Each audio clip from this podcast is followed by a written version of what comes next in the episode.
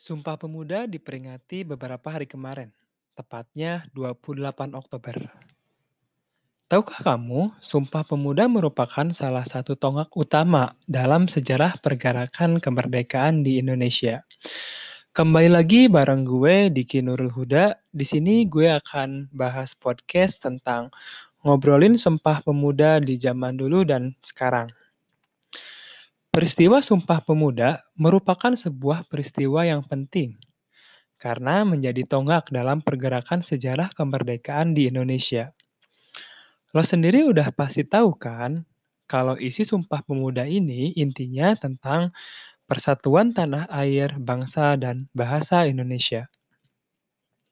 Nah, kenapa sih bro pemuda zaman dulu sebegitu concernnya nih buat mempersatukan bangsa di Indonesia?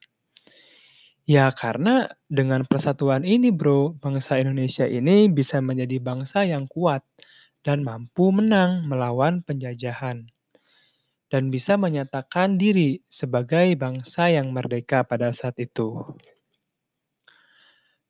Tapi, by the way, berkaitan sama Sumpah Pemuda ini, tentunya kita harus memperlebar tentang sejarah sebelum adanya gerakan Sumpah Pemuda ini, Bro.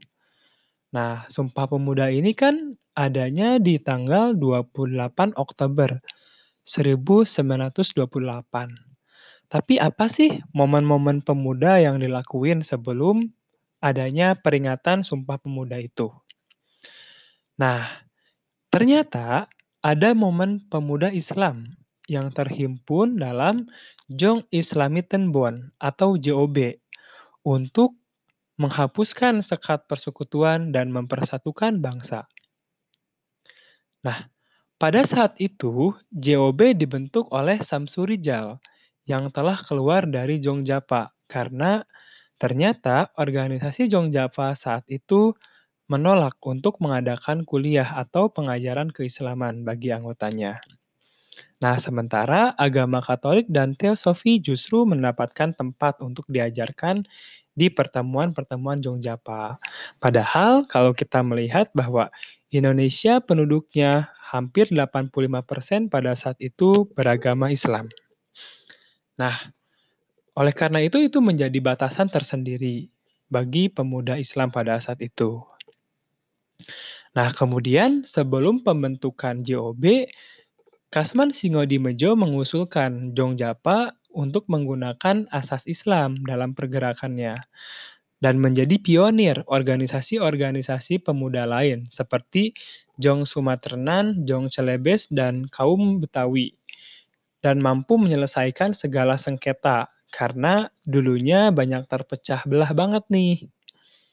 Nah, makanya di tahun 1925, tepatnya 1 Januari, pemuda Islam mendirikan Jong Islamitenbon di Jakarta. Dengan menggunakan kata Islam nih bro, karena dengan Islam inilah akan terhapus sekat-sekat kedaerahan dan kesekutuan, kesukuan dan mengikat dalam tali Islam.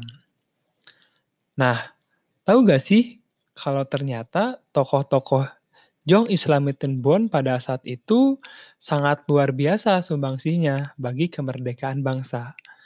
Tokoh-tokohnya di antaranya yaitu ada Haji Agus Salim, Muhammad Nasir, Muhammad Rum, Sekar Maji Marijan Kartosuwirjo, dan Kasman Singodimejo. Nah, jadi dengan adanya JIB atau Jong Islamitenbon yang memiliki tujuan kuat untuk menyatukan seluruh masyarakat, pada akhirnya agar bersatu, menghilangkan sekat-sekat kesukuan sehingga menjadi kuat dan mampu membebaskan diri dari penjajahan. Atau kata lainnya, kita bisa menjadi bangsa yang merdeka. Nah, kenapa bangsa ini harus merdeka? Karena dengan merdekalah kita dapat kembali sesuai fitrahnya, yaitu menjadi hambanya Allah dan dapat mengabdikan diri sepenuhnya kepada Allah.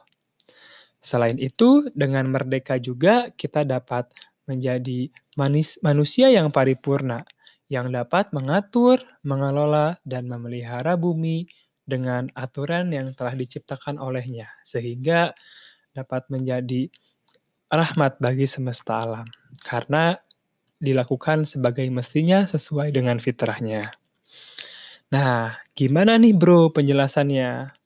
Kita jadi tahu kan ternyata sebelum peristiwa Sumpah Pemuda itu, di baliknya ada sebuah perjuangan pemuda Islam yang begitu luar biasanya loh.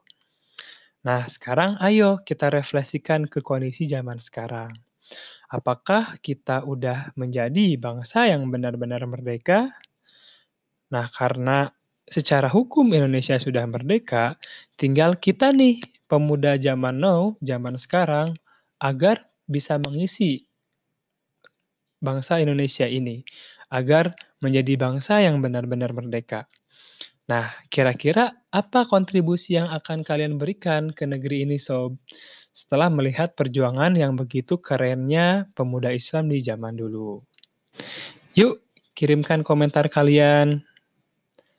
Sekian dari gue, Diki Nurul Huda. Terima kasih. Sampai jumpa kembali di podcast berikutnya.